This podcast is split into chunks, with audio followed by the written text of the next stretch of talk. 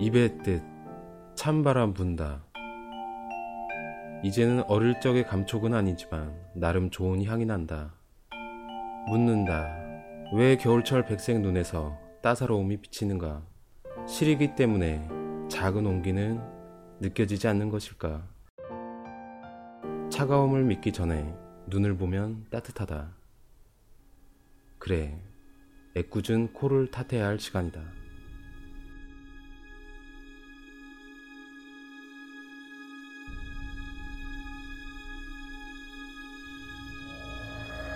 소름 방송 시즌 2 연금술사들 편 지금 시작합니다. 안녕하세요. 100회 방송을 위한 그 34번째 방송 소름 방송의 고피디입니다. 안녕하십니까. 책에게 사랑받는 준 작가, 박 작가입니다. 안녕하세요. 결혼 그거 어렵네 네이버 웹툰 작가 생각나무 열매입니다. 네, 안녕하십니까. 안녕하십니까. 안녕하십니까. 네, 다들 잘 지내셨고요. 네. 네. 아, 저희 아주 특별한 소식이 있어요. 그죠? 네. 네. 그 저희가 우연치 않게 광고 제휴를 받았어요. 그죠? 네. 노래를 좋아하는 4명의 청년이 모여가지고 네. 이제 밴드를 하나를 만들었어요. 네. 그 이름은 BBS라는 밴드인데 어, BBS 무슨 뜻인가요? 이게? BBS가 그 영어로 Big Boobs Society. 어, 그 한글로 하면은 이제 큰 가슴 동호회. 네. 큰 가슴 좋아하죠. 네. 다른 말로 하면은 이제 거유 동호회죠. 어, 거유 네.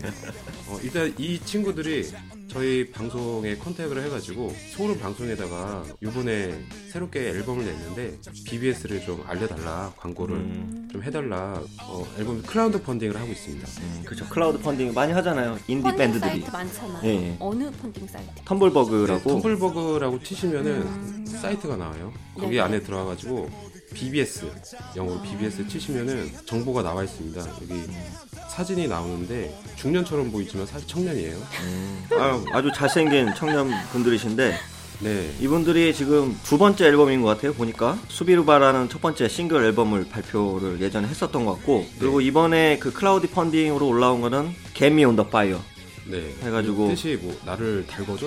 뭐 이런 뜻인가요? 뜨겁게 해줘. 뜨거운 것이 좋아. 네. 네. 이렇게 그 네 명이 모여가지고 음악을 하는데 이 어. 그 후원금에 대해서도 광고가 나와 있어요. 뭐 어. 만원 내면은 뭐 뭐를 드리고 만 오천 원, 이만 원, 삼만 원, 오만 원, 십만 원. 그렇죠. 저희 지금 배경음으로 지금 음악이 들어가고 있어요. 이 네네. 노래입니다. 지금.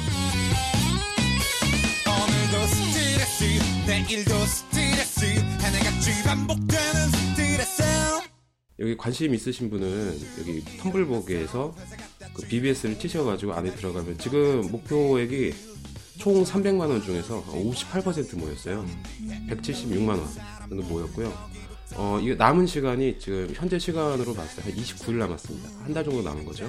뭐 이렇게 인디 밴드들이 더 활성화될 수 있도록 후원하는 것도 좋은 거겠죠? 네, 청취자분들이 이 음악을 한번 들으시고 나서 어, 음악 괜찮네, 어, 들어볼 만 하네, 어, 이 사람 좀 키워주고 싶다 이런 분들이거나 아니면 간의 수공업을 해가지고 앨범을 직접 멤버들이 만들었다고 해요. 음. 어, 이 CD를 갖고 싶으신 분이나 하면 시- 티셔츠도 주고 금액별로 좀 틀려요. 15,000원은 음원이 담긴 CD를 배송해주고요. 그게 막 5만 원부터는 이제 티셔츠, 뭐 그리고 스티커, 그리고 재미난 얘기도 있네요. 50만 원 이상은 이렇게 써 있어요. 당신은 인간의 형상을 한 천사, 아니 사랑입니다. 평생 대주주로 모시겠다. 노예권이죠. 노예가 되겠다. 이분들 아마 조만간 저희 방송에도 한번 참여해서 네, 그 자신들의 음악을 한번 들려줄 텐데 네, 어, 한번 기대해 보겠습니다. 어, 저희가 이렇게 방송을 하다 보니까 이렇게 광고 문의도 들어오고 해요. 근데 저희 방송을 들은 적이 있으시대요? 아, 그럼요. 뭐 들었으니까 당연히 이렇게 저희한테 그, 그렇죠. 저희 네. 애청자 중에 한 분이십니다. 아 그래요? 네네. 이분이 그 태영 가면은 소리 질러 대신에 소름 방상, 소름 질러 뭐 이런다는. 예. 네, 청취 후기는 내일 만나가지고 제가 직접 한번 물어보겠습니다. 아, 알겠습니다. 저희가 뭐 이렇게 해서 그 crowd funding도 알려드렸고 하니까 어, 이분들한테 좋은 소식이 있었으면 좋겠네요. 네, 후원금은 꼭 5천 원 아니어도 되죠? 아, 예, 천 원부터 뭐 시작합니다. 천 원부터. 예, 천 원부터 시작하고요. 최대 네. 50만 원인데 뭐 더 하실 분들은 뭐 한 천만 원씩. 음, 네, 네. 좋죠. 네. 지난번에 그 외제차 예, 아 모신다는. 그런 분 예, 네. 그런 분들은 뭐 천만 원씩 투자하는 것도 어 나중에 이분들이 유명해지면은 와가지고 직접 사인 CD 주고 그럴 수도 있잖아요. 그럴 수도 있으니까 여기 평생 대주주로 모신다니까 한번 생각해 보셨으면 하겠네요. 어 저희는 이렇게 방송에 광고를 내보내시고 싶으신 분들이 계시면 뭐 재미나게 또 소개해드리고 있으니까 예, 한 번씩 들어보시고 본인의 사업이라든지 본인의 음반이라든지 본인이 하고 있는 어떤 작품 활동이라든지 네네. 뭐 이런 거를 홍보하거나 뭐 알리고 싶으신 분이 계시면은 저희 소름 방송에 박 작가님 메일로 문의를 주셨으면 하네요. 네, 메일 주소 l i s e u 골뱅이 네이버.com 여기로 보내주시면은 네. 저희가 재미있게 예, 재미있게 아주 네, 광고를 예, 해드리겠습니다. 홍보를 한번 해드리도록 하겠습니다. 어, 자, 그러면 이제 저희도 이제 저희 방송 들어가야겠죠? 자, 오늘은 우리 책의 씨앗 그리고 바라 시간으로 우리 박 작가님이 이제 책에 대해서 소개해 주실 시간인데 네, 어, 오늘 책은 어떤 책인지 사전에 방송에 앞서서 좀 간단하게 한번 네, 책 이름은 무지의 사전이라는 책이고요. 네. 어, 우리가 모르는 것들, 우리는 이 정도까지만 알고 있다. 이거를 알려주면서 이제는 우리가 뭐를 알아야 되는지 이런 거를 알려주는 책입니다. 어, 그러면은 오늘 책의 내용으로 또 바로 한번 들어가 보도록 하겠습니다. 네, 아, 그 사전에 저희가 이제 또 방송 시즌 2 들어가면서 네. 스피노프로 그 주제를 좀 바꿨죠? 그죠? 예. 네. 삼책 지식인 편 해가지고 저희가 네. 이제 연금술사 편을 종료하고 어, 안타깝게도 제 시간이 사라지게 됐습니다. 여러 가지 이유에 의해서 사라지는 건 아니고 그 중간 중간에 나오실 거죠? 예, 예정이죠. 그렇죠. 예. 저는 이제 특집편으로 이제 밀려났고요. 이게 이제 경쟁 구도가 있어가지고 이제 그 방송 청취율이 떨어지면 이제 자동으로 탈락되는 겁니다. 아, 우리 네. 셋이 토너먼트인가요? 예. 그래서 이제 뭐 주- 전체적인 주제는 이제 삶, 그다음에 인생, 그다음에 책, 그다음에 이 안에 담겨 있는 지식적인 내용들 네. 그런 걸 이제 담아서 방송을 하려고 합니다. 네, 여기 의견 있으신 분들은 그 저희 소름 카페가 있으니까 카페에다가 댓글을 남겨주시면은 뭐 고피 나와라, 박자가 들어가라 이렇게 하면은 거, 거기를 취합을 해가지고 저희가 의견을 받아들일 예정이니까요. 마음 편히 말씀해 주셨으면 좋겠습니다. 네, 기대하겠습니다. 바로 들어가 보도록 하겠습니다. 저희 라디오 방송은 소름 돋게 재미나고 다양한 이야기를 담아 매주 업로드되고 있으며 팟캐스트 팟빵을 통해 청취가 가능합니다. 구독하기 눌러서 매주 새로운 이야기 먼저 찾아주시면 감사하겠습니다.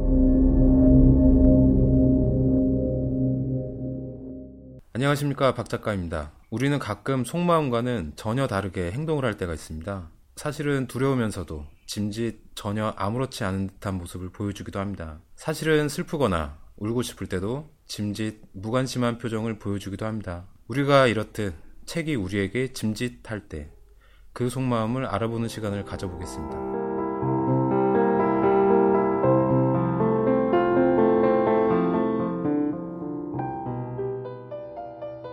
책의 씨앗 그리고 바라 줄여서 책시발 시작하겠습니다. 네 이번 시간에는 무지의 사전이라는 책을 다뤄볼 텐데요. 이 책은 다른 책과는 다르게 아직까지 밝혀지지 않은 어, 여러 가지 것들에 대해서 말을 해주고 있어요. 보통은 누군가 책을 낸다면은 뭐 내가 너희들이 모르는 걸 알려줄게 이런 취지에서 새롭게 밝혀진 것들이나 아니면은 다른 사람이 하지 못하는 그 나만의 생각 이런 것들을 책으로 내잖아요. 근데 이 책은 그렇지 않고 어떤 주제에 있어서 과거부터 지금까지 알아낸 것들 그리고 아직까지 풀리지 않은 의문들 이 주 내용을 이루고 있습니다. 음, 그렇군요. 제가 이 책에 대해서 그 네이버 도서 정보에 보니까 네, 그 이런 말이 나와 있어요. 우리가 아는 것은 한 방울의 물이며 우리가 모르는 것은 대양이다. 네, 아이작 뉴턴이 이렇게 말을 했다고 하는데 어, 이 책을 이렇게 한 문장으로 표현을 해준 것 같아요. 네 맞아요. 그래서 우리가 모르는 것을 알았을 때 아 이제 다 알았다라고 했는데 거기에 파생된 것들이 꼭 무슨 그 다단계처럼 이제 가지를 더 트는 거예요. 그래서 음, 어, 더 모르는 것들이 더 많은 많다는 걸 알게 된다. 책의 내용을 보면은 그 무지를 극복하고자 하는 수많은 사람들의 노력과 함께 감각, 사물, 인간, 동물, 우주, 현상 에 관한 이제 여섯 부에 걸쳐서 기록된 기발한 과학자들의 연구를 살펴볼 수 있도록 구성이 되어 있다고 하네요. 맞나요? 박 네? 맞습니다. 저는 책을 안 읽어봐서 아직.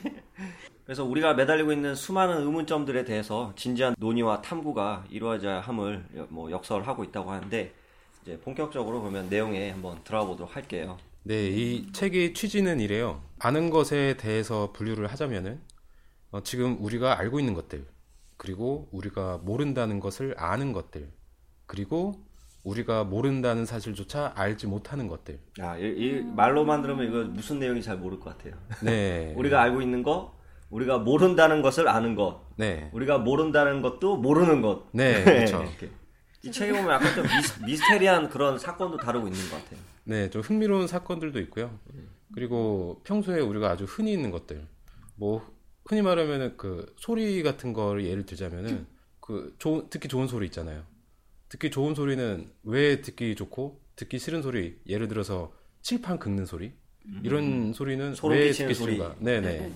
그런 거를 왜 좋아하는지, 왜 싫어하는지 그런 거 우리 알지 못하거든요. 그렇죠. 그런 것들도 나와 있고 아니, 아니면은 어떤 사건이 발생했는데 이건 도저히 해명을 할 수가 없다. 뭐 이런 사건들도 다루고 있고요. 많아요. 소 주제들을. 그렇죠. 이 내용에 보면은 뭐 방송 중에 뭐 짤막하게만 소개가 됐을 텐데 그 퉁구스카 네. 네, 대폭발 사건도 다루고 있고 뭐 이렇게 우리가 알, 알지 못하는 네. 네, 그런 부분에 대해서 살짝 긁어주는 듯한 그런 느낌이 드네요. 책이. 네, 맞아요. 제가 이 책을 읽으면서 좀 느꼈던 거는 제 개인적으로는 좀 읽기 힘들었어요. 왜냐면은 제 취향이 한 책을 이렇게 좀 깊게 들어가는 걸 좀 좋아하거든요. 근데 이거는 좀 넓고 얕아요. 음, 얕으, 얕으면서 굉장히 여러 가지 주제들을 조금 다루고 깊어지려고 하면은 다른 쪽으로 넘어가고 또 하려 하면은 다른 쪽으로 넘어가고 이게 계속 반복되다 보니까 이렇게 지루한 면도 좀 있었고 그리고 중간에 이 저자가 그이 지- 재미있는 거를 좀 부각시키려고 노력을 했던 것 같아요. 음. 중간 중간에 유머를 좀 넣었었는데 이 유머가 좀 임팩트가 없어. 하나도 재미없어.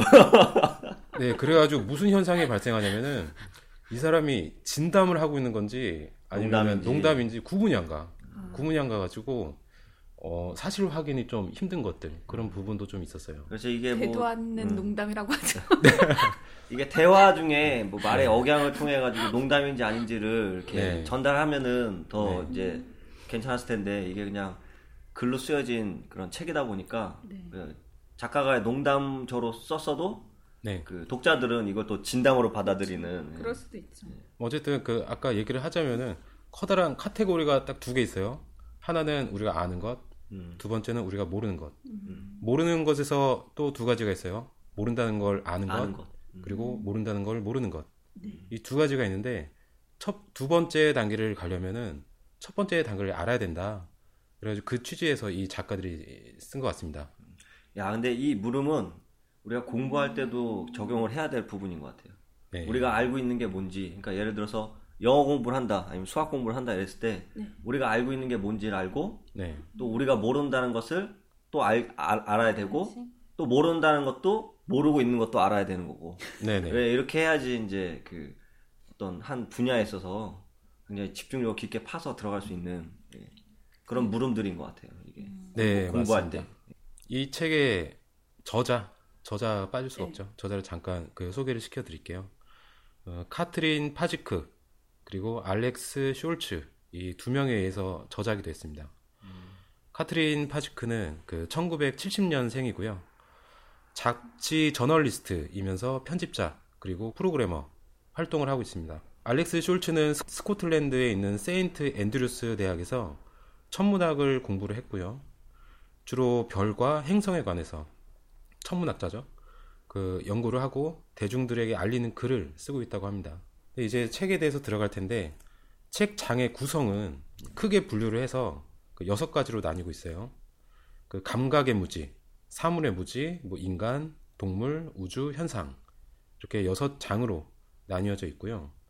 각 장마다 그 주제에 부합되는 여러 가지 소 주제들이 쭉 있어요. 이 시간에는 이 중에서 제 개인적으로 흥미롭다고 생각되거나 아니면 관심 있게 본 것 세 가지만 그 이야기를 해보겠습니다. 네. 네. 첫 번째로는 감각의 무지에 속해 있는 잠, 음, 잠. 예, 잠에 대해서 저희 언젠가 한번 방송에서 잠에 대해서 한번 네. 네 얘기를 한번 다- 했었죠. 예, 얘기를 아, 얘기를 또 한번 더 깊게 해보려고 했었잖아요. 네 맞아요.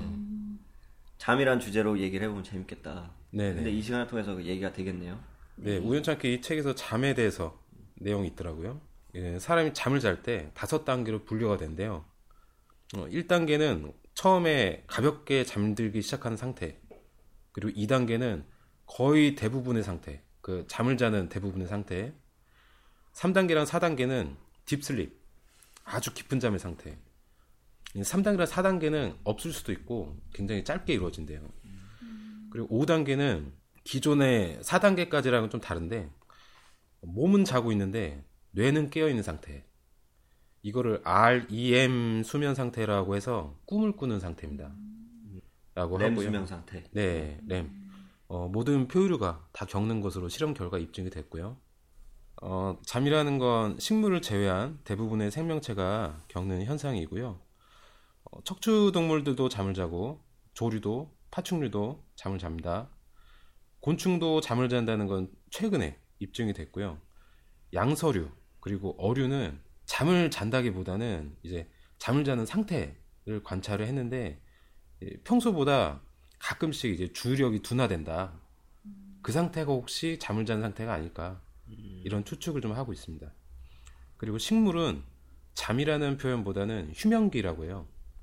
그래서 겨울에 추워지면은 낙엽이 지면서 이제 낙엽을 떨구고 갑자기 힘이 없어지죠. 나무들이 앙상해지고 그리고 휴면기라고 합니다. 이제 막 추워지면 죽을 것 같으니까 최소한의 에너지만 소비하면서 막 버티는 거죠. 이렇게 생명체의 거의 대부분이 잠을 자는데 이 잠을 왜 자는가? 잠의 기능에 대해서 이제 우리가 알고 있는 가장 일반적인 상식으로는 회복과 치료 그리고 성장 이게 있습니다. 그죠? 그렇죠. 저희 잠을 잘 때 피로를 풀기 위해서 잠을 자죠. 그쵸. 그리고 만약에 상처가 나왔어. 자고 일어나면 상처가 좀 많이 아물어 있어요. 아플 때도 잠들면은 또 회복되잖아요. 네네. 그쵸. 감기 걸렸을 때, 네. 뭐 부모님들이 야잠 자라고, 어, 밥 먹고 자라고, 그럼 이불 낫는다고. 덮고 푹 자면 낫는다고. 네, 그런 말 많이 하잖아요. 근데 마음의 상처도 좀 치료되는 것 같아요. 자고 일어나면 맞아요. 감정 네. 기복이 네, 좀 차분해지면서 좀 객관적으로 생각하는 것 같아요. 음, 네, 이성이 돌아오고. 그쵸. 근데 내가 이, 왜 그랬을까? 네, 근데. 이 책에서는 이게 옳지 않다고 합니다. 아, 이 기능이 없어요? 네, 이, 치료의 기능이? 이 기능이 있다고 생각하는 게 옳지 않다. 음, 우리 잘못 알고 있는 거다. 네, 왜냐면 아직 입증이 안 됐다. 만약 회복과 치료가 맞다면은 오래 깨어 있을수록 오래 자야 되는 게 맞는 거래요. 그럼 10시간 자면 10시간 깨어 있어야 맞다는 얘기잖아요. 네네. 그리고 저희가 24시간 중에서 네네. 한 8시간 자죠? 네. 그렇죠. 그러면 은 16시간이 남죠? 보통 16시간을 하다가 하루는 24시간을 깨어 있었어요. 10시간을 자야 되는 거예요. 근데 8시간을 자도 충분해.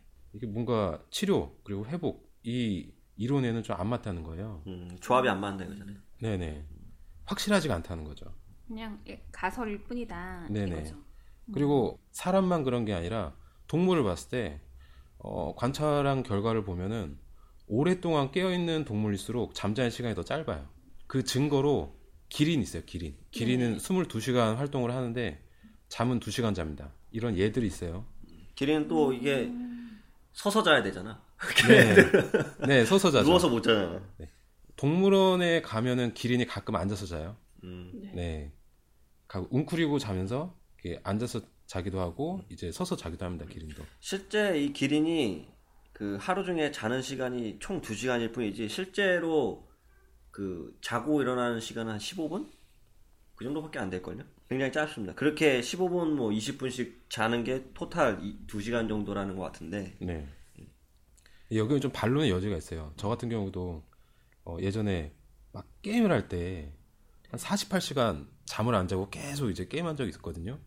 그리고 나서 24시간을 잤어요. 그런 그런 그 경험들이 각자 다 한 번씩은 있으실 거예요. 그런 걸 보면은 어, 반박의 여지가 좀 있지 않나 그런 생각도 좀 들고요. 네, 일단 책에 이렇게 써져 있고요. 네. 이제 성장, 회복과 치료, 또 성장이 있잖아요. 네. 네. 저희가 어렸을 때 이런 말 듣잖아요. 잠을 많이 자야 키가 큰다. 네 네. 이런 말을 많이 듣는데, 잘 때 뭐 그 호르몬 분비가 그쵸. 활성화돼 가지고 네네. 키가 더 큰다든지 발육 네네. 상태가 좋아진다든지 뭐 그런다 네네. 그러잖아요. 맞아요. 키 크려면 10시면 자야 된다고 그랬어요. 네, 맞아요. 네. 성장을 하려면 성장 호르몬이 필요하죠. 네, 네. 근데 평소에 활동을 할 때랑 잠을 잘 때랑 성장 호르몬 분비되는 걸 비교를 해보니까 잠을 잘 때라고 해서 호르몬, 성장 호르몬 분비가 증가가 되지가 않아요. 그냥 평소에 활동할 때 똑같은 거예요. 음, 그러니까 성장에 성장에 좋다 잠자는 게 이건 틀렸다. 그리고 잠자고 일어나서 솔직히 저희가 보면은 키가 커져 있잖아요.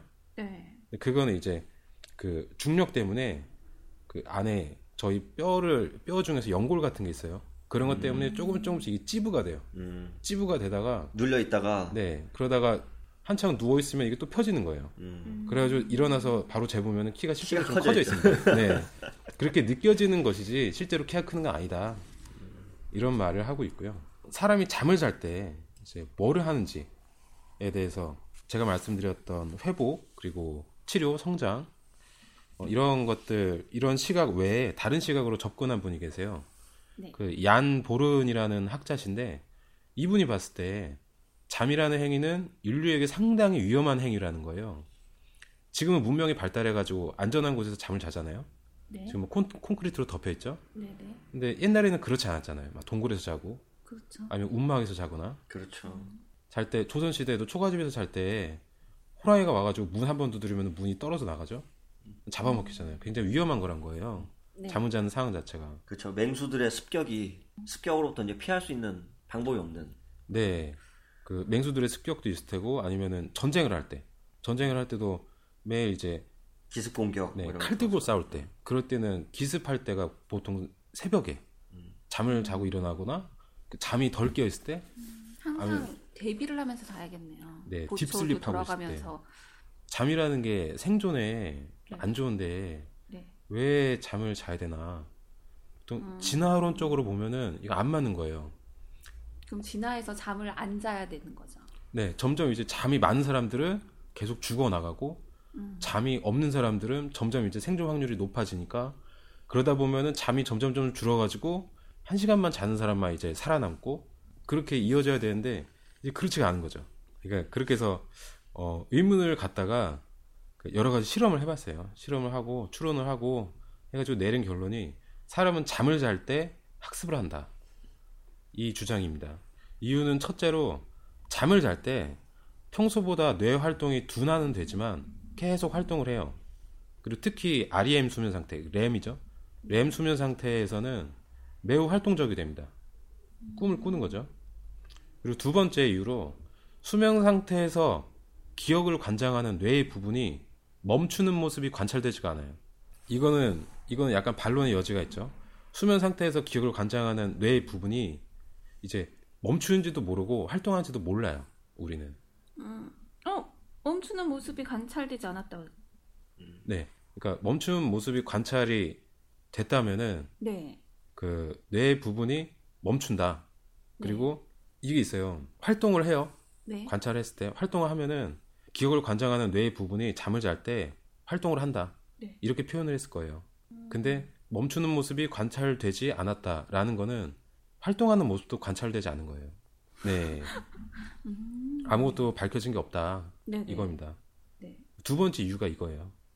그리고 세 번째로는 한 가지 실험, 실험을 해봤는데 잠을 안 잔 사람보다 잠을 잔 사람이 기억 활동에서 더 좋은 결과를 보였어요. 이 잠을 안 자면은 기억 기능이 약화된다. 네, 종합해서 추측된 결과를 말하자면은 평소에 활동할 때 보고 또 듣고 느끼고 이렇게 오감 또는 육감으로 지식을 습득을 해요. 네. 그런 다음에 뇌에 저장을 하는 것이 아니라 중간 기억 장치가 있어요. 거기다가 일단 기록을 해놓습니다. 메모를 해놓는 거예요. 음, 메모를 해놓다가 잠을 잘 때 돌판에 새기듯이 그 뭔가 태- 컴퓨터에 입력을 하듯이 그 기억을 뇌에 새기는 작업을 한다고 합니다. 한마디로 활동할 때 학습한 내용을 잠을 잘 때 굳게 만든다는 이런 주장을 보른이라는 사람이 합니다. 음. 근데 저는 자고라면 다 까먹죠. 걸러진 거죠. 예. 아, 그러니까 필요 없는 정보는 다 걸러버리고 네. 실제 필요한 정보만 남는다. 근데- 이걸 근데 만약 이게 맞다면은 우리 학생들이 공부를 할때 네. 그죠 자기 전에 막 빡시게 공부를 하고 네. 바로 자야 될 것 같아요. 그래야 이제 머리에 다 새겨지겠죠. 네. 그리고 그렇죠. 아침에 일어나서 시험 볼 때는 네. 어, 다 까먹고 축하드립니다. 네. 저희가 그 예전에 그 아내를 모자로 착각한 남자 거기서 보면은 사람들이 뇌에 어떤 영향을 받거나 어떤 상처를 입거나 네. 그럴 때 그뇌 자극을 줬을 때 과거로 돌아가서 그걸 회상하는 기억을 회상하는 그런 현상이 일어난다고 했잖아요. 그렇죠. 과거의 경험이랑 좀 매칭해가지고. 네네. 그거를 보면은 인지를 못하지만 사실은 그 뇌 안에 담겨 있다는 그런 어떤 결론을 결론을 도출을 한 거예요. 네. 이런 메모했던 거를 뇌에다가 새긴다는 게 자체가 이제 우리가 항상 필요할 때 거기에 있는 기억을 우리가 꺼내 쓸 수 있다는 말이 아니라 우리 무의식 속 그리고 뇌 속에 입력은 돼 입력은 된다는 거죠. 입력은 되지만 우리가 그거를 끌어내서 쓸 수 있는 능력은 좀 개별적이다. 이런 말이 될 수가 있고요. 저는 근데요, 이 세 번째 이유 중에 하- 중에 마지막 거가 네, 잠을 안 잔 사람보다 잠을 잔 사람이 기억 활동에서 좋은 결과를 보였어요라고 했잖아요. 네네, 이거가 만약에 회복이란 기능이라고 생각을 하면 네, 잠을 잤을 때 회복이 됐기 때문에 네. 자, 푹 자고 일어났을 때 맑은 상태이기 때문에 더 기억이 잘 되는 거 아니에요? 음, 저는 좀 그렇게 그렇죠. 생각이 들었어요. 어 그럴 수도 있죠. 네. 네. 네, 그, 그거 있잖아요. 제가 컴퓨터로 비교하면은, 네. 우리가 컴퓨터를 계속 켜놓으면은, 음. 컴퓨터 어느 순간부터 좀 느려져요. 맞아, 인터넷을 버벅거려요. 하거나 막 이러거든요. 네네. 근데 껐다 네. 키면 빨라지거든요. 맞아요. 근데 컴퓨터도 보면은, 램하고 롬이 있는데, 네, 하나는 그 일시적인 저장 장치고, 하나는 영구적인 기억 장치예요. 그러니까 음, 그 하드 디스크 같은 경우는 영구 기억 장치고, 네, 그 램 같은 경우에는 그 일시적 기억 장치거든요. 네, 그렇죠. 그것처럼 인간의 뇌도 그렇게 일시적인 기억 장치하고 영구적인 기억 장치가 있는데 우리가 한 번씩 잠을 잤다가 잠을 자는 게 우리가 이제 그 컴퓨터를 끄는 거랑 같은 의미죠. 네, 네, 껐다 키는 것처럼 한 번씩 저희가 잠을 자고 컴퓨터를 껐다 켜주는 것처럼 잠을 자고 일어나면 그 램, 그 램 속에 일시적인 저장된 그런 기억들이 refresh 되니까 네, 다시 우리가 이제 새로운 활동을 하거나 기억할 때좀 네. 더 원만하게 활동이 되는 거지 않을까. 음. 컴퓨터하고 이제 비교해서 보면은 네, 네, 그런 생각이 드네요. 이게 이제 확정적인 건 아닌 거죠. 사람은 잠을 잘 때 학습을 한다 이거는요. 이것도 하나의 가설인 거죠. 가설인 것 네, 같아요. 설이에요. 네, 음. 추측입니다. 워낙에 잠이라는 게 연구가 연구를 하려면은 네. 일단 뇌에 대해서 알아야 되는데 음. 그 뇌에 대한 게 아주 많은 게 밝혀지지가 않았잖아요. 네 그렇기 때문에 그 잠을 자려면 일단 통과해야 되는 뇌를 못 거쳤기 때문에 그냥 음. 추측만 이런저런 추측만 하는 겁니다. 근데 저도 이 학창 시절에 이런 거를 네. 비슷하게 경험한 적이 있어요. 그 밤에 네, 정말 열심히 공부를 하고서는 그다음에 잠을 잤는데 네, 꿈속에서도 내가 같은 공부를 하고 있었어요. 음, 음, 그러다가 깼는데 기억이 나요? 기억이 나는 거죠. 내 꿈속에서도 같은 걸 공부했으니까. 뭐 예를 들어서 뭐 영어 단어를 막 100개를 외웠다. 음. 그럼 꿈속에서도 내가 그 100개를 외우고 있었던 거예요. 책상에 앉아가지고. 아, 네, 그 정도로 공부해야죠. 아 꿈에서까지 공부하려면 음, 네. 저는 그 정도를 해본 적이 없어서 그런지요. 학습은 아닌 것 같아요. 저는 회복, 치유. 회복. 아 근데 그 비슷한 네. 경험이 좀 있지 않을, 않을까요? 막 너무 어떤 일이든 공부든 간에 막 몰두했더니 자다가 그게 막 생각이 나. 자다가 아이디어가 떠오른다던가 네, 네, 그런 경험이 있었을 것 아. 아이디어가 떠오를 때는 있어요. 네, 그러니까 근데 그게 어느- 떠올라서 정리하고 일어났는데 저는 기억이 안 나. 까먹었어. 저희 이 방송할 때도 저는 그런 걸 느- 겪은 적이 있어요. 이 다음 날 이 방송을 해야 되는데 네. 자료 준비를 못 한 거예요. 음, 어? 그러면 굉장히 다급해지고 긴장되고.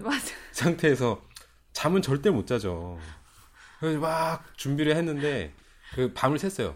네. 밤을 새고 그, 그 다음날 방송을 했는데 아, 저는 계속 이제 거의 이제 닥치며 하는 스타일이라서 음. 그런 적이 좀 많아요.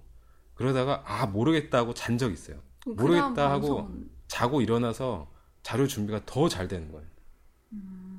그러니까 전날 그 계속 밤을 새거나 그럴 때는 쓸데없는 내용까지 쓸데없는 자료들까지 다 넣어가지고 완전 분량은 많아지는데 핵심은 못 짚고 음, 계속 막 그냥 수 주변들만 네, 그렇죠. 마음이 불안하면 그 어떤 것도 될 수가 없어. 네 계속 막 눈은 막 핑핑 돌아가고 그런데 잠을 자고 그냥 아 모르겠다 잠을 자고 일어나서 자료 조사를 하고 자료 준비를 이렇게 하다 보니까 그때는 진짜 아 이건 뭐 짧게 끝낼 수 있겠네 어, 이렇게 할 수 있겠네 분별력이라든가 이런 것들 다 그러니까 그리고. 닥치면 포기할 거 포기해요. 너무 네. 급하면 아니 버려 어, 네. 이, 이 내용은 하지 말자. 빼버리고 네 근데 저는 사실 꿈을 잘 안 꿔요. 거진 꿈꾸는 게 푹 자서 그래. 그거. 없어요. 음. 네, 네. 잠을 푹 자서. 네. 원래 깊은 수면에 들어가면 꿈을 안 꾸잖아요. 얕은 수면에서만 꿈을 음, 꾸는데 여기서 꿈 꾼다는데요? 여기 아까 나왔던 것도 5단계. 예, 얕은 수면에서 지금 몸은 깨어 있는데 아니 몸은 자는데 머리가 네. 깨어 있는 거죠. 그게 얕은 수면 단계. 네, 그렇죠. 그 아, 실제 이게 예. 1단계, 2단계, 3단계, 4단계 쭉쭉 깊이 들어가는 게 아니에요? 네, 네. 그런 게 아니에요. 아, 3, 4단계가 제일 깊고, 음. 그 다음에 다시 깨어나는 단계인가 봐요, 5단계는 그러면. 그리고 아마 이 단계가 음. 그 어떤 주기로 우리가 자는 시간이 뭐 6시간이다, 음, 이렇게 8시간이다 바이오리듬처럼. 이러면 예. 음. 계속 주기적으로 반복이 되는 것 같아요. 1단계, 2단계, 3단계, 5단계가 갔다가 네. 다시 1단계 왔다가 그래가지고 실제 우리가 잠자면서 깊은 수면에 드는 시간은 그 60분으로 봤을 때 60분에 10분 정도 네. 이런 주기로 온 이런 아 3시간이다. 3시간에 한 15분에서 10분 정도 사이클로 온다고 하거든요. 네. 예. 그래서 그 실제 잠을 잘 때 우리가 가장 자고 나서 개운하게 일어날 수 있는 시간이 3시간, 6시간, 9시간 이렇게 이렇게 볼 수 있다고 했었어요. 어떤 분이. 음. 예. 그래서 뭐 우리가 9시간 잘 수는 없으니까 6시간 자는 게 가장 이상적인 시간이 될 수도 있어요. 사이클이 이렇게 중간에 가다가 끝나버리면은 네. 자고 일어나도 더 피곤하다고 그러더라고요. 음. 어, 그런 적이 있는 것 같아요. 그리고 1단계, 2단계, 3단계 이렇게 되는 게 이게 순차적으로 이렇게 이루어진다가 아니라 네. 1단계에서 5단계 갈 수 있는 거고. 아, 그렇죠. 네. 바로요? 네네. 그러니까 이거는 이게 그냥 계속 왔다 갔다 하면서 이게 돌아가는 거예요? 네, 1단계, 2단계 하니까 그렇게 생각이 되는데 그냥 A, B, C로 하죠. A, B, C, D, E가 있다. 네. F까지 있죠. 네. F 중에서 이게 뭐 A, F, D, E 뭐 이렇게 될 수도 있고 순서 없이 막 네. 왔다 그냥 갔다 분류만. 된 거예요, 분류만. 지금 방금 말씀드린 거는 이제 얀보론이라는 사람은 기억에 대해서, 기억에 대해서만 한정적으로 말을 한 거예요. 그러니까 장기 기억력, 단기 기억력 이런 거를 포함한 거고요. 판단력은 배제되어 있는 상태에서 기억만 본 거죠, 기억력. 기억만 봤고요. 네. 이 다음에 그 2004년에 울리히 바그너랑 스테판 가이스라는 사람이 실험을 한 가지 했어요. 이 사람이 이 두 사람이 아까 보른이라는 사람이랑 같이 잠에 대해서 연구하는 그 같은 건물에 있는 사람들입니다. 네, 이런 사람들이 실험을 했는데 이 실험은 그 인지력, 인지력에 대한 실험이에요. 네. 그 실험 참가자들한테 문제를 하나 줘요. 이 문제는 복잡해 보이는데 사실 단순한 해결책을 가지고 있어요. 단순합니다, 사실은. 한 참가자 그룹은 잠을 안 재우고 문제를 해결하도록 시켰고요. 반대 그룹은 문제를 푸는 도중에 잠을 자는 시간을 갖게 했어요. 그러니까 똑같은 시간인데 한 그룹은 잠을 안 자고 다른 한 그룹은 잠을 잔 거죠. 네. 그러니까 잠을 안 잔 그룹은 시간이 많다는 장점이 있어요. 근데 두 번째 그룹은 시간이 오히려 적으니까 오히려 단점이 있다고 할 수가 있겠죠. 네.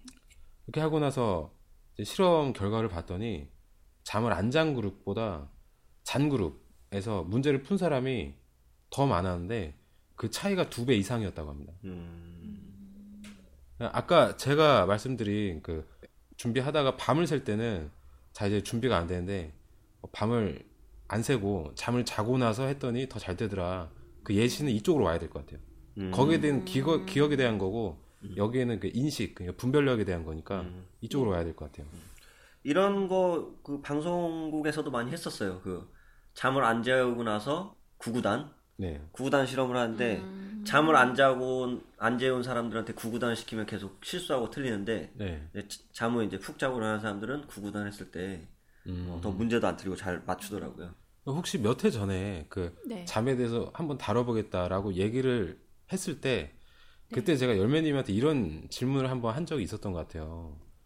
그 창작 활동을 하시잖아요. 그 네. 웹툰 하실 때 뭔가 이 어떤 얘기를 그리고 싶은데 무슨 얘기를 그려야 될지 갑자기 기억이 안 떠오르거나 네. 네. 어떤 이거 문제를 해결해야 되는데 문제가 해결이 안 될때 네. 그때 어떻게 하시냐라고 물어봤었잖아요. 저는 검색한다고 했어요. 네, 네, 검색한다고. 검색하고. 네, 아니면은 그 그림을 보신다고 네, 네. 하셨죠? 집착기가 있어가지고 네. 잠안 자고 끝까지 아, 약간 좀 찾아내, 그러니까 어느 정도 실마리라도 찾아내야지 마음 편히 좀 자는 편. 음, 아. 예, 예, 잘때 계속 생각나니까. 네, 네. 음, 오히려 잠을 못 자니까. 오, 예. 제가 그때 이런 대답을 했어요. 저 오히려 잠을 잔다고. 네, 푹 자고 일어나시면 자고 일어나면 문제가 해결돼 있고 네. 그럴 때가 은근히 있다고 했잖아요. 네. 그 여기에 그 이거랑 비슷한 것 같아요. 그때도 놀랬어요. 어떻게 자고 일어났는데 문제가 해결되지? 뭐 이런 네. 생각이 사실 들었었거든요. 자면서 또 저도 다른 신기했어요. 세계에 들어가 버리 네. 판타지. 그래가지고 잠을 잘 때 그냥 뇌가 그냥 그 어. 몸처럼 그냥 푹 잠을 자는 게 아니라 여기서 뭔가 연산 작용을 한다거나 아니면은 어떤 알고리즘이 작용을 하는 게 아닐까 문제를 풀려고 그런 예상을 했었는데 어 이 그 그런 다른 사람들도 보통 이런 경향을 보인다 어, 이- 이게 책에 그럼- 나오네요. 그럼 박 작가님은 보른이라는 사람의 주장을 지지하는 거겠네요. 어, 잠을 기억에 대해서 학습을 한다. 학습을 한다. 음, 음. 그러니까 분별력에 대해서는 제가 찬성을 하는데 자면서 뭐 이렇게 학습을 한다. 네. 음. 네, 이런 거는 조금 말이 안 된다 이렇게 거죠. 근데 기억에 대해서는 네. 기억에 대해서는 저는 이런 생각을 가지고 있어요. 잠을 자면서 어떤 작용이 일어나는지 저는 잘 모르겠어요. 음. 모르겠는데 어 굉장히 졸리거나 네. 졸린 상태에서 저 제 시간을 더 많이 갖기 위해서 예를 들면은 영어 단어를 외운다든가 그런 그럴 때보다 또 자고 일어나서 네. 자고 일어나서 정신 좀 멍한 상태에서 단어를 외우거나 하면 더 잘 외워지더라고요. 음. 아, 그거를? 봤을 때 네. 확 깨어 있는 상태가 아니라 네. 약간 멍한 상태에서 공부가 더 잘 된다. 네. 무념무상. 멍 때린다고 하죠. 몸 자체도 이완돼 있고 아 그래요? 긴장이 없는 상태. 그 상태에서 외우거나 아니면 음. 어떤 문제를 풀거나 아니면 그 상태에서도 스포츠를 할 수 있어요. 정말 아무 생각이 없는 상태에서 어떤 스포츠를 하면은 그 제 의식해서 의식 단계가 있잖아요. 어떤 네. 걸 인지하고 그다음에 의지를 발현하고 내 몸이 움직인다. 음. 이 단계 중에서 몇 가지가 삭제되는 것 같아요. 그래가지고 더 빨리 반사적으로 몸이 움직이고 왜 멍하면 네. 반응이 더 느려지지 않나요? 저는 되게 느려지는데. 저는 오히려 멍할 때 뭔가 머리가 팽팽하게 더 잘 돌아가더라고. 추상적인 것들. 아 그래요? 네. 구체적인 것들보다는. 그래가지고 기억에 있어서는 어, 제 입장은 네. 자는데 뭐가 되는지는 모르겠지만 음, 음. 기억하는 데 있어서 잠은 좋은 이용거리가 될 수 있다. 이런 도움이 생각이 된다. 음. 들어요. 네. 도구적으로 사용할 수 있다. 그리고 이 두 가지 이거는 설이에요, 설. 네. 어, 여러 가지 실험이라든가 이런 거 해, 해가지고 사람들의 경향이나 뭐 네. 이런 걸 추측했지만 지금 우리 시대 이 시대가 그러니까 이럴 수도 있고요. 시대가 바뀌면은 다르게 다- 나올 수도 있는 거예요. 그렇죠. 그래서 이 실험 결과를 맹신할 수 없겠죠. 네. 대신에 이제 이런 거는 알 수 있을 것 같아요. 정 문제가 안 풀릴 때, 어, 도저히 모르겠을 때, 인간관계에서 굉장히 풀기 힘든 문제들 있잖아요. 그럴 때 자라. 자면은 문제가 풀 수 있다. 이런 생각도 좀 들었습니다. 그리고 잠에 대해서 얘기를 하면은 꿈 얘기를 안 할 수가 없잖아요. 네. 네. 꿈 얘기를 잠깐 말씀드리자면은 그 렘 수면 상태에서 아무것도 입증된 게 없어요. 아무것도 입증된 게 없고 단순히 많은 추측만 있습니다. 네. 프로이트는 그 심리학자죠. 어, 꿈이라는 것은 사람들의 억압된 소망 그리고 감정들이 그 펼쳐지는 무대일 뿐이다. 이런 말을 했고요. 어, 현실을 살아가면서 막 상사한테 막 구박받고 그런데 나는 뭐 상사에 대들지도 못해. 나는 뭐 돈을 벌어야 되고 아, 먹고 살아야 되니까 이런 이런 변명하면서 굉장히 억압을 받죠. 억압을 받고 나서 잠을 잘 때 그런 억압을 풀기 위해서 자신의 소망, 자기 감정, 막 자기 꿈에서 상사를 찔러 죽여, 어, 아니면은 뭐 자살을 해, 막 이런 것들 있잖아요. 이런 것들의 무대다. 이게 프로이트의 주장이고요. 네. 꿈 꿈속의 주인공은 나니까. 네네. 뭐 좋아하는 사람 있어. 얘, 이 사람한테 내가 고백을 해야 되는데 현실에서는 고백을 못 하겠어. 그럼 꿈속에서 고백을 하는 거죠. 아니면은 그거와 그 상징적인 어떤 것들이 그 꿈속에서 나타나든가 추상적이니까. 그리고 이런 추측도 있어요. 이건 책에서 안 나오는 건데 어, 제가 어디서 본 적이 있거든요. 꿈을 꿀 때 절벽에서 떨어지거나 아니면 누구한테 쫓기거나 이런 꿈을 꿀 때가 있잖아요. 그렇죠. 그 네. 꿈 꾸면은 키 키 큰다 큰다고. 이러잖아. 예. 네, 키 크는 거는 모르겠는데 네. 저, 저는 이런 생각을 했어요. 아니, 거기서 나온 거를 보자면은 사람은 언젠가 이제 그런 위험을 겪을 수 있을 때가 있어요. 현실에서. 네. 그런 걸 겪, 뭐, 어디서 떨어지거나, 그걸 겪으면은, 그, 실제로 벌어지면 어떡해요? 그거를 꿈에서 이제 학습을 해주는 거예요. 가상 훈련. 예, 떨어뜨려. 꿈에서 떨어뜨려. 떨어뜨려가지고, virtual 리, reality VR 기술이 지금 네, 떨어뜨려가지고, 얘가 여기서, 실- 어, 너 어떻게든 여기서 살아남아 봐. 이거 쫓길 때는 너 마음가짐을 어떻게 해야 돼? 가상 체험 학습. 네. 사람이 어디 저기 빌딩 같은 데서 떨어질 때 부딪혀서 떨어지지 않고 중간에 약간 공포 그런 어떤 터질 것 같은 심박수 이것 때문에 기절하고 또는 죽고 미리 사망하고 음. 이런다고 하잖아요. 아, 지면에 도착 전에 이미 사망한 상태로 떨어진다. 네네 그런 경우가 심장 있거든요. 네 음, 음. 이런 경우가 있는 게 아니라 이런 경우가 있다고 추측이 되죠. 네. 그런 상황에서 그 꿈에서 만약에. 꿈에서 많이 그런 상황을 겪었다면은 심장이 강해져 있어. 네. 그럴 때 좀 적응이 돼가지고, 네, 미리 좀 이제, 어, 좀, 아, 이거 여러 번 해본 적 있어. 이런 게 좀 의식해서, 이 추측은 박 작가님 추측이죠? 네, 제 추측입니다. 네, 꼭 이제 어디 빌딩에서 떨어진 것 뿐만 아니라, 누구한테 쫓긴다거나, 아니면은, 누, 그, 자기가 죽는 꿈도 꿔요. 네. 칼에 찔려서 죽고, 네, 어디 갑자기 차에 치여서 죽는다던가, 이런 것들 보면은, 중간중간에 이제, 아, 차가 오면은, 그걸 꿈속에서 많이, 그, 벌어지다 보면은, 나중에 실제에서 차가 정말 와올 때, 몸이 멎는 게 아니라 점프를 하는 거예요. 점프를 해가지고, 이 차를 뛰어넘다거나, 네. 그것도 가능하지 않을까. 아, 왜 판타지를 좋아하는지 알겠어요. 지금 소설 한 편을. 네. 그, 어쨌든, 네, 근데 그런, 그런 것도 있어요. 우리 그 꿈 꿈속에서 꿈을 꾼다. 네. 혹시 그런 경험 있으세요? 꿈에서 깼는데 그게 또 꿈이었어요. 들어본 적은 어, 있어요. 있죠. 있어요? 아, 근데 약간 그것보다는 저는 좀 약오르는 꿈? 아, 전 분명히 아침에 꿈에서, 그러니까 저는 분명히 다 씻고 준비하고 나가서 출근을 하고 있는데 깼어요. 아, 야, 줬다 뺐네. 진짜 약오르죠, 이럴 때. 근데 그렇게 깬 경우에는 대부분 시간은 이미 지났어요.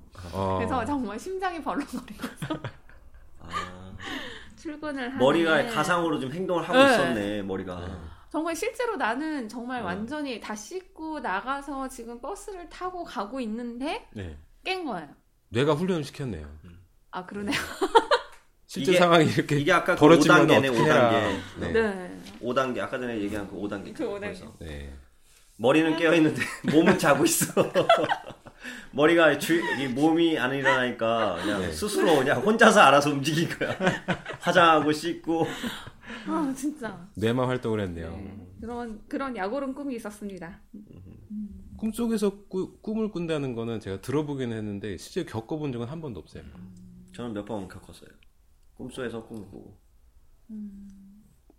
기분이 그럼 어땠나요? 무슨 꿈이에요? 그, 뭐, 약간 귀신이 나오는 그런 꿈이었는데, 네. 그 가위 눌릴 거 아니에요? 아니, 아니, 귀신이 나와서 귀신한테 제가 도망갔어요. 도망가면서, 아, 이거, 아, 깼어요. 근데 이거 또 꿈이야, 거기가. 또 귀신이 나와.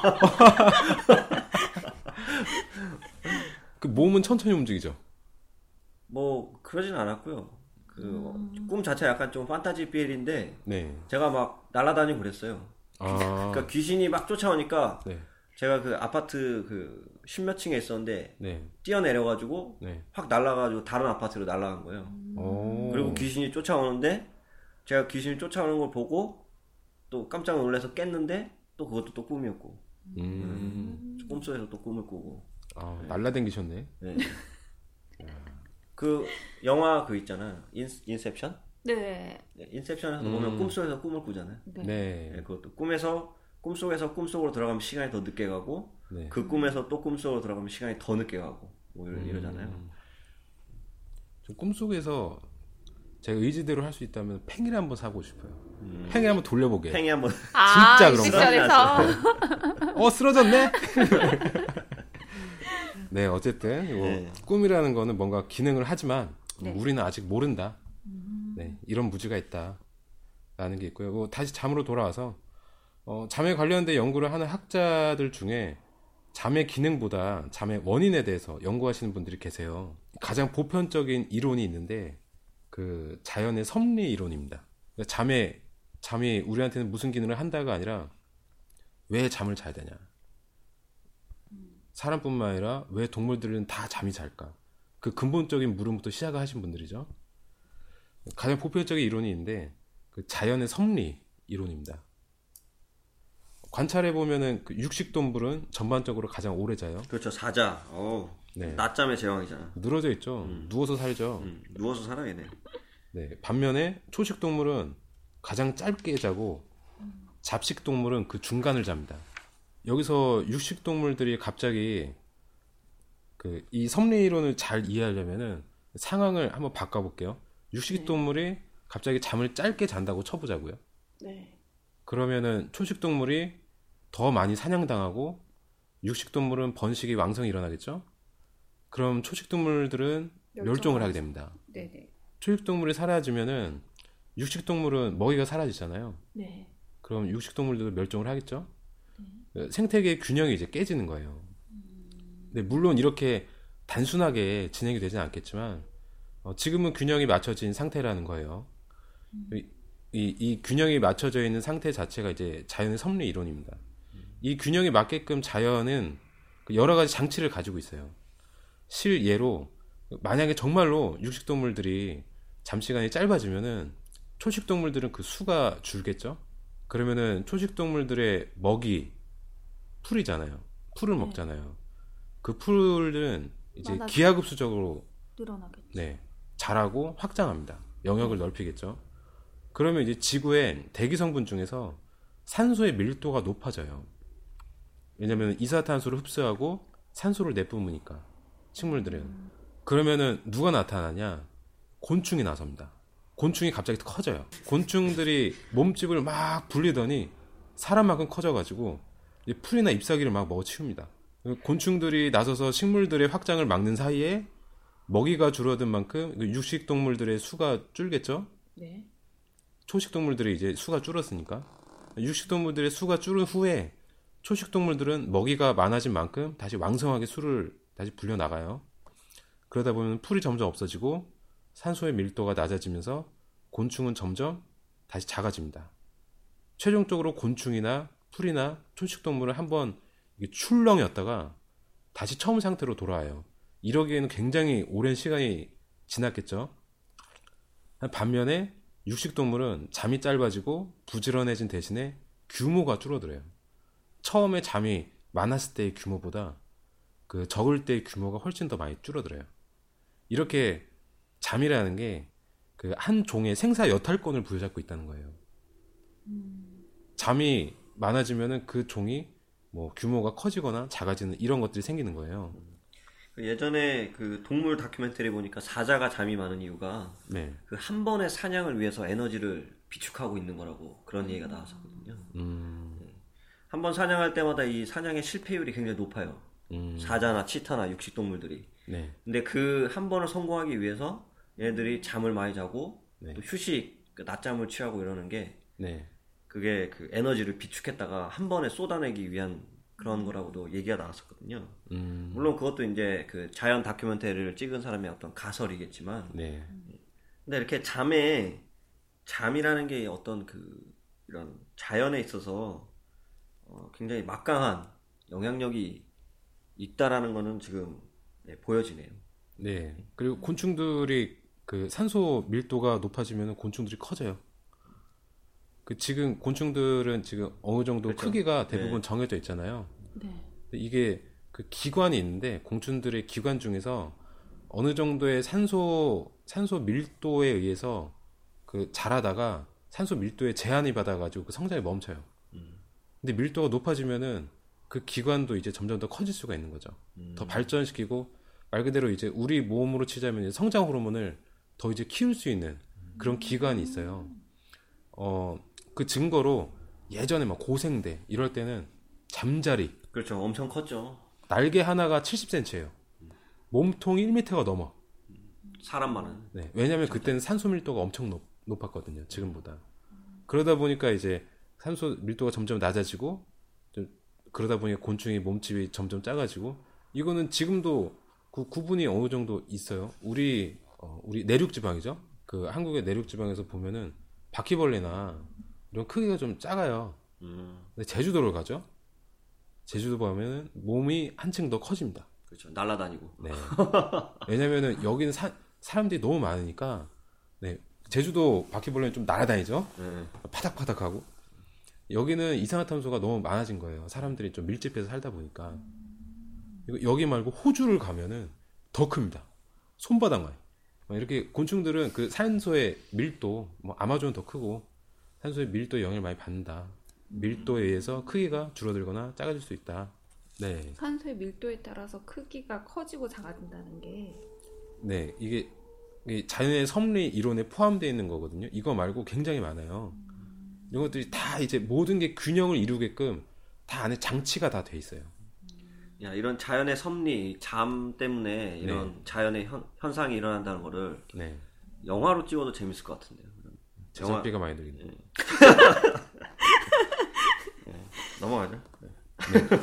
마지막으로 잠에 대해서 다른 발상을 하시는 학자들도 있어요. 이분들은 왜 우리는 자는가? 라는 질문 자체가 잘못됐다고 생각을 하세요. 그 반대로 왜 우리는 때때로 깨어 있는가? 라고 물어야 한다고 하는 거예요. 잠은 원래 자는 거고 네. 중간중간에 우리가 깨어 있는 거라는 얘기죠. 왜 깨어 있는가? 그러니까. 네. 왜 계속 안 자고? 음, 음. 근데 이게 그냥 이러고서 책에서 이 단락이 네. 끝이 나거든요. 아, 여기에 대한 해석은 없어요. 음, 그냥 이런 이론도 있었다라고 이제 밝혀두기만 한 거네요. 네.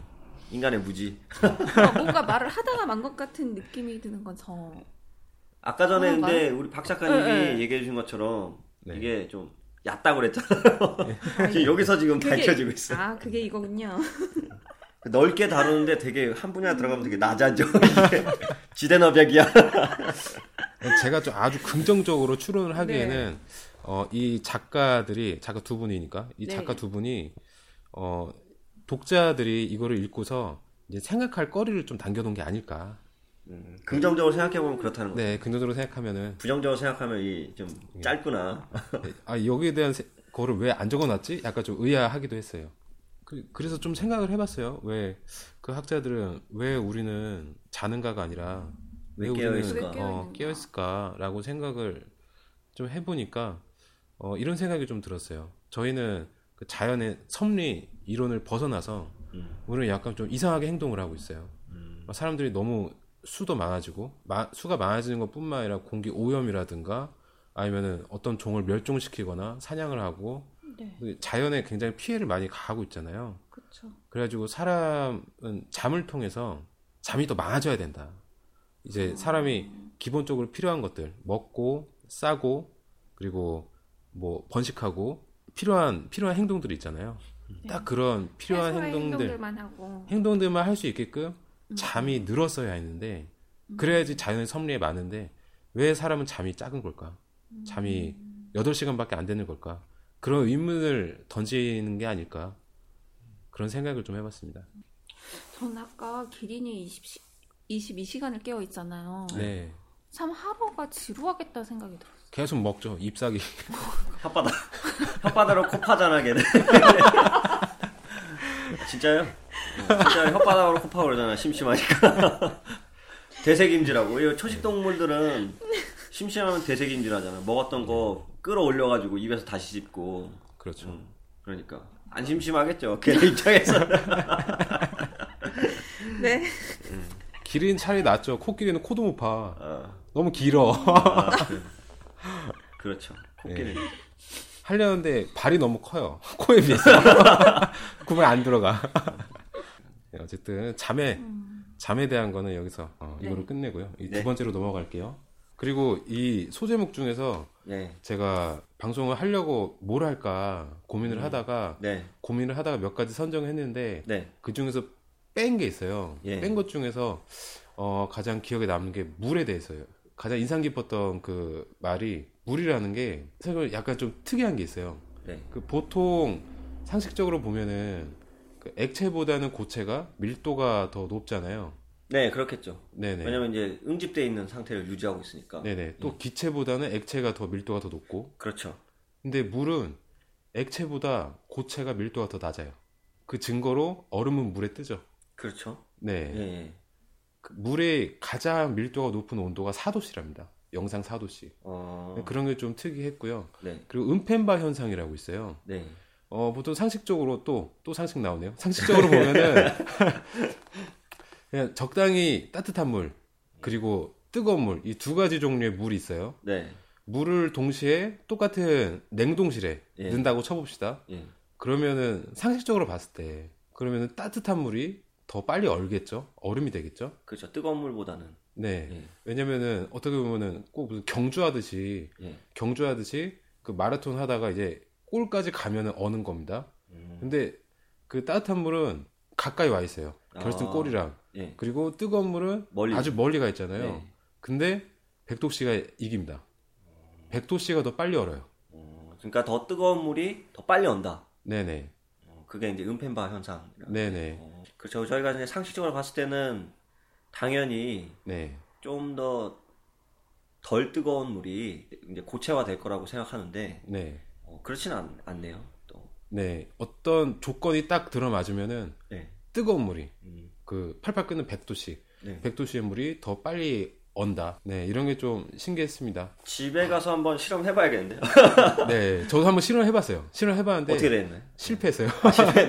이게 될 때가 있고 안 될 때가 있다고 하는데 이거를 좀 더 이제 응용을 해가지고 네. 제가 제가 동영상이 있거든요. 예. 그 동영상을 보면은 그 굉장히 추운 그 예. 외국인이 찍은 동영상이에요. 굉장히 추운 날씨에서 사는 분인가 봐요. 네.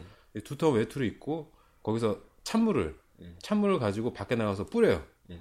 뿌리면은 그냥 물이 떨어지듯이 그냥 떨어집니다. 집에서 팔팔 끓여요. 물을. 아, 뜨거운 네. 물을 팔팔 끓이고 네 네. 밖에 나와가지고 영하인 온도인 상태에서 네. 위로 머리 위로 물을 쫙 뿌려요. 예. 그러면은 물이 얼어가지고. 눈, 이 돼서 떨어집니다. 어느 정도는 수증기로 피어오르고 음. 나머지는 눈이 돼서 떨어집니다. 그 동영상을 제가 네. 카페에 한번 올릴게요. 아, 네. 네, 신기한 현상이네요. 그게. 네. 어, 이게 이 책이 2008년도에 제작이 됐어요. 네. 이 당시에는 이게 왜 그런지 몰라가지고 이 무지의 사전에 포함됐었지만 음. 이게 알아보니까 2013년도에 왜 그런지 밝혀졌습니다. 아, 그렇구나. 네, 이거 이거 원리가 좀 복잡해가지고 설명드리면 좀 길어질 것 같아서 네. 궁금하신 청취자분들이 계시면은 그 네이버나 아니면 구글이나 이런 데다가 은펜바 현상이라고 치시면은 이 원리가 어떻게 돼서 왜 뜨거운 물이 더 빨리 덜 어는지. 뜨, 네, 덜 뜨거운 물보다 빨리 어는지 네. 여기에 대해서 그 아실 수 있을 겁니다. 그러니까 이 책이 이제 편찬됐을 때, 당시에는 이제 그런 현상도 우리 인간이 네, 무지에 속했다. 예, 예, 알지 못하는 무지의 영역에 있었는데 네, 이제 최근 들어서 그 무지라는 게 이제 깨지고 그 어떻게 어떤 원리 때문에 네. 그런 게 나오는 건지 이제 알게 된 사례네요. 이 책의 어느 부분인지는 자세히 기억 안 나는데 이렇게 마- 저자가 이런 말을 한 게 있어요.